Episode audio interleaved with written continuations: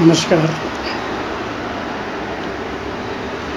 आज हम आपको कुछ नीति वचन बता रहे हैं, जिसे आप अपने जीवन में उतारें और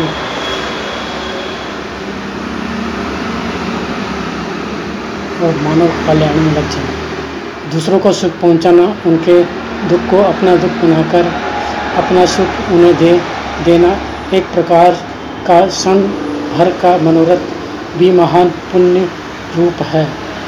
दूसरे के दुख को सर्वथा अपना बना लेना तो अत्यंत ही महत्व की बात है। उसके दुख का जरा सा हिस्सा बांटना भी बड़ा सौभाग्य है। इसी में मानवता का विकास है। सत्पुरुषों को दुख होता है पर अपने दुख से नहीं, अपने दुख की उन्हें परवाह ही नहीं होती। वे तो दूसरे दुख से ही दुखी होते हैं। इसी प्रकार निवार का संतों की सहज नित्य सुख रूपता भी दूसरों के सुख में सुख का अनुभव करती है। गोस्वामी तुलसीदास जी कहते हैं, संत हृदय नवनीत समाना, कहा कभी न परी, कहे न जाना। निज परिताप द्रवद न मीता, पर द्रवी संत पुनीता।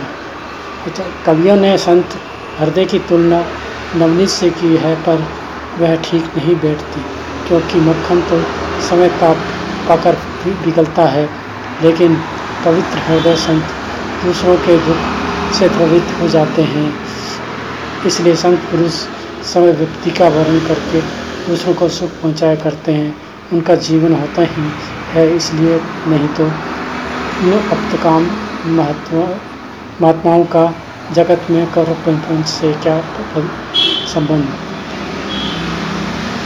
संसार में उनका जीवन सर्वथा घृणित पापमय और निष्ठय जो दूसरों को सुख देने के लिए ही जीवन धारण करते हैं।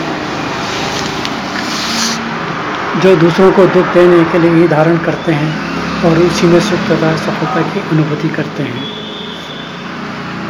याद रखो, गरीबों को अंत, अन्न, नंगे को कपड़ा, रोगी को दवा व पथ्य और निराशय को आश्रय ज़रूर दो, परंतु मन में ऐसा अभिमान कभी मत करो कि वह आश्रयहीन पवित्र है और मैं उस पर परोपकार, उपकार करने वाला सर्वात कृपालु हूँ।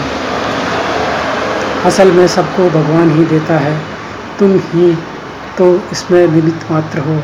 शुभ कर्म में भगवान ने तुमको निमित्त बनाया है। यह तुम पर विशेष कृपा है।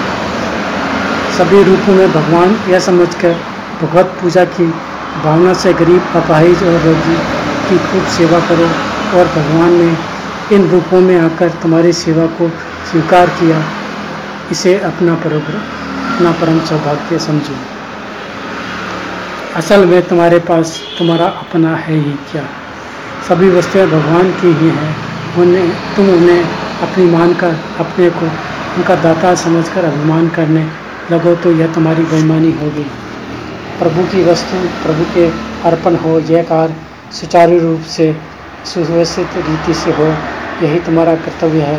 कर्तव्य से चूकते हो तो तुम मालिक के अपराधी बनते हो।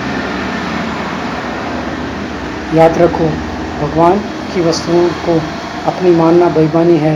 उन्हें अपनी बताकर किसी पर एहसान करना बेईमानी।